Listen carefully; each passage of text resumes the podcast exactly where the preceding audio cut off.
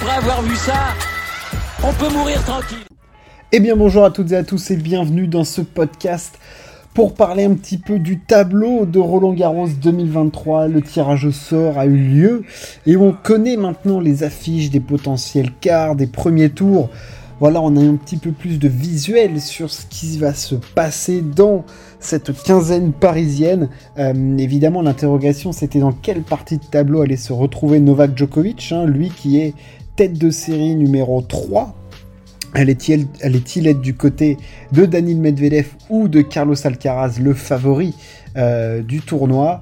En tout cas, selon les, bookmakers. Euh, voilà, est-ce que Medvedev va être capable de faire un grand tournoi? Je veux dire, il y a quand même beaucoup de questions auxquelles il va falloir répondre. Et euh, voilà, je pense que ce tirage au sort va nous donner quelques clés. le tableau est, on peut le dire, plutôt déséquilibré. Disons que euh, les trois favoris, hein, les, trois plus grands spécialistes, en tout cas de terre battue à l'heure actuelle, se retrouvent dans la même partie de tableau, à savoir que Carlos Alcaraz, Stefanos Tsitsipas et Novak Djokovic sont ensemble avec un quart potentiel entre Tsitsipas et Alcaraz. Euh, il faut pas oublier que dans cette partie-là de Carlos Alcaraz, il y a aussi du, du Moussetti, il y a du Cameron Nori, il y a du Félix Auger-Aliassime, il, y a, du monde dans cette partie de tableau. Euh, évidemment Tsitsipas, évidemment Djokovic, il y a aussi André Rublev. Je dire, c'est une partie de tableau extrêmement dense. Euh, là que nous a concocté le tirage au sort et c'est clair que ça va batailler sévère. Euh, en bas, c'est plus ouvert, c'est clairement plus ouvert en bas. Euh, il y a euh, et je pense que c'est une bonne chose pour Holger Rune, hein, ce, tirage au sort. Il y a Rude, il y a Rune, il y a Sinner, il y a Medvedev, il y a Zverev. Voilà un petit peu pour les forces en présence. donc, l'écart potentiel, on a Alcaraz, Tsitsipas, Djokovic, Rublev pour la partie haute. Et pour la partie basse, on a Rune, Rude, un potentiel remake de l'année dernière, et Sinner Medvedev, si la logique est respectée. Euh, évidemment, le haut semble plus fort que le, bas, clairement, il n'y a, aucun doute là-dessus. Et Alcaraz a un tirage au sort vraiment pas cadeau, avec un enchaînement possible Tsitsipas-Djokovic, qui serait costaud, très clairement costaud. Je le vois capable de réaliser un tel enchaînement. Carlos Alcaraz, il s'est bien reposé depuis Rome, il a bien pris son temps, il va arriver en pleine bourre. Euh, son premier grand chelem de la saison, je, me fais aucun doute sur euh, la capacité de Carlos Alcaraz à, bien jouer euh, et à répondre présent. Djokovic aussi. Djokovic, j'en attends énormément. Il y a énormément d'enjeux pour lui euh, sur ce grand chelem, aller chercher le 23e bien évidemment. Il n'y a, plus Nadal. Euh, il est à Roland Garros, sur terre battue, c'est quand même un tournoi qui lui réussit bien. Je veux dire, en dehors du fait qu'il perde souvent face à Nadal, il va quand même souvent loin. Euh, il a un tableau qui est correct. voilà un Rublev potentiel en quart, mais c'est surtout, enfin, je veux dire, le choc que tout le monde attend. Honnêtement, hein, on n'en a pas eu assez quasiment de, de Djokovic Alcaraz, ils ont quasiment pas joué ensemble. Euh, voilà, on attend tous la demi-finale entre Casper Ruud et Carlos Alcaraz. Enfin, je voilà, c'est l'attraction du tournoi. On va tous attendre qu'ils arrivent à ce stade de la compétition pour ce qui serait euh, une finale avant l'heure en tout cas. Euh, pour moi, il y en a un que ce tirage au sort arrange beaucoup, c'est l'ami Holger Rune. Holger Rune qui a eu des résultats excellents euh, sur terre battue euh, ces derniers temps. Clairement, il a été euh, brillant. voilà, enfin, je il fait trois finales en quatre tournois, deux finales de Masters 1000. moi, j'ai une seule petite interrogation sur Holger Rune, c'est le physique. Voilà, sa capacité physique à tenir. On le voit hein, dans des Masters 1000 à la fin, il il lui manque toujours un peu de gaz et tout, et c'est des tournois où tu ne joues que 5, 5 matchs à peu près. Je veux dire, là, c'est 7 matchs au meilleur des 5-7. Donc, il y a une dimension physique supérieure à prendre en compte. Et j'ai des interrogations sur euh, la capacité physique, pour l'instant, à l'heure actuelle, Dolger Rune, de tenir sur deux semaines. Voilà, ça c'est clairement pour moi la grande interrogation, c'est est-ce que Rune est capable de tenir? Pour l'instant, je pense que non. Et c'est clair que le tirage au sort allait, pour moi, donner une grande, euh, une grande ligne directrice. Parce que s'il fallait qu'il s'enchaîne, qu'il se fade des tours euh, pas possibles, hyper compliqués, euh, avec des matchs en 4, 5, 7 dès le deuxième, troisième tour, ça allait clairement être bloquant. Là, pour moi, il a un tableau qui est ouvert. Au premier tour, il affronte Eubanks, après, il affronte Baez ou mon fils, puis après, soit euh, Vavassori, euh, Olivieri ou Mpechi, euh, Pericard. Donc, je veux dire, il a au moins un, deux, trois tours qui sont vraiment, vraiment jouables. Après, c'est clair que tu peux te taper du Serundolo, du Fritz ou autre, mais je veux dire, il a au moins trois tours où logiquement il doit passer sans perdre de temps. Enfin, je veux dire, il ne peut pas se permettre de passer des 3h, 3h30 à chaque match. Il faut qu'il expédie ses matchs. Il a un style de jeu qui est hyper énergivore. Euh, donc, il y a quand même des interrogations pour Holger Rune qui fait partie des favoris clairement au vu de ses résultats. Enfin, je veux dire, ce serait euh, une bêtise de pas considérer Holger Rune comme un potentiel finaliste, demi-finaliste de Grand Chelem. Voilà, moi j'avais des doutes sur le fait qu'il puisse aller en demi-finale. Euh, je pense que ce tableau doit lui permettre d'aller loin, clairement.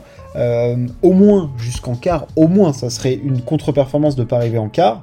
Il affronterait Casper Ruud qui, attention, Casper Ruud sur un format 5-7 avec quand même l'expérience et tout, peut être pénible, mais pour moi, voilà, Rune, il a rendez-vous en demi-finale, clairement. Et alors, en demi-finale, pour la partie tout en bas, c'est aussi le grand chambardement. Qui, entre Sinner, Zverev, Medvedev, va réussir à tirer son épingle du jeu Enfin, je veux dire, là, on a quand même un Medvedev qui vient de remporter Rome, alors dans des conditions de jeu particulières, euh, parce que, évidemment, la terre, c'était hyper boueux, il est humide et tout.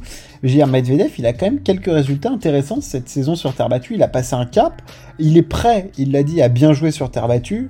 Euh, logiquement, il doit affronter Sinner en quart, mais est-ce qu'on peut pas avoir un Zverev qui montre de plus en plus le bout de son nez, mais qui à qui manque cette, euh, cette grosse perf, ce, match référence. Enfin, je veux dire, voilà, il aurait pu battre deux fois Medvedev, il a perdu.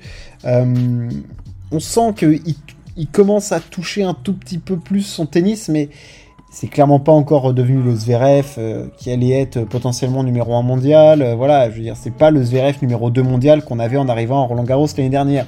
Clairement pas. Mais, voilà, je trouve quand même qu'on a, on a du mieux et ça va être intéressant de le voir. Mais, cependant, euh, c'est vraiment très difficile de pronostiquer et c'est assez ouvert. Et entre la dimension physique, le fait que Medvedev soit pas un spécialiste de terre battue, qu'on n'ait pas de référence sur Sinner depuis quasiment un mois, euh, que Runo et Rude sont peut-être ceux sur lesquels on peut avoir le plus de certitude, mais c'est pas non plus la panacée. Je veux dire, on va avoir quand même un finaliste pour moi qui sera une surprise en bas.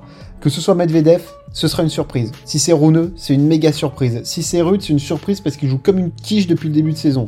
Si c'est Sinner, c'est également une surprise parce que ça sortira de nulle part. Le mec, ça fait un mois et demi qu'il a pas joué.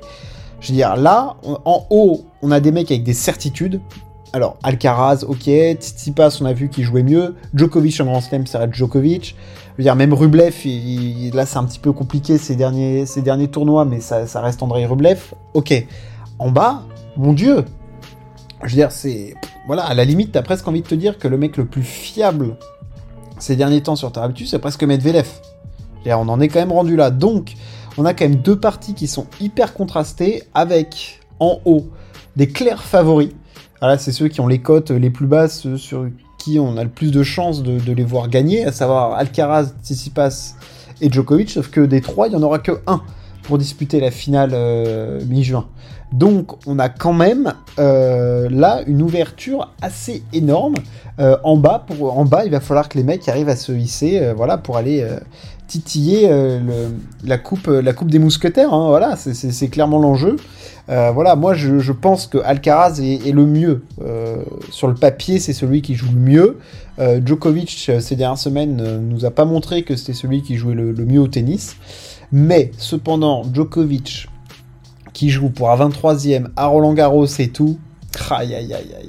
C'est quand même très très difficile de miser contre lui. Enfin, je veux dire, euh, il y a quand même un fond de jeu et tout, mais euh, on le voit, il est quand même un petit peu gêné par son coude. J'ai quand même des, doutes sur son niveau physique et tout. Euh, alors, je, pense qu'il a, je crois qu'il a un tableau qui au début, ça va. Hein, c'est pas non plus, c'est pas la catastrophe absolue pour pour la Minovac. Hein, donc pense qu'il va quand même réussir à s'en sortir. Un premier tour, il joue Kovacevic, ça devrait aller, et après il joue le vainqueur de Grenier face à Fuxovic. Et même après, il va jouer soit euh, Fokina, Arthur Fils, Cecchinato ou Luca Van Donc, j'ai quand même pas trop de doutes sur le fait qu'il s'en sorte. Et potentiellement, le premier adversaire dangereux, ça serait Hubert Urkash. Je pense que Joko, jusqu'en quart où il affronterait potentiellement Rublev, il a pas trop de soucis à se faire. Donc euh, voilà, en tout cas, on va suivre ça avec euh, intérêt et impatience. Ça va être euh, extrêmement palpitant, ce deuxième grand chelem de la saison du côté de Roland Garros, sans évidemment Raphaël Nadal, on en avait parlé. voilà, en tout cas, c'est lancé, ça commence dimanche. Et puis voilà, j'espère que ce podcast vous a plu. N'hésitez pas à partager et à vous abonner. Et on se retrouve très très vite. Ciao, à plus.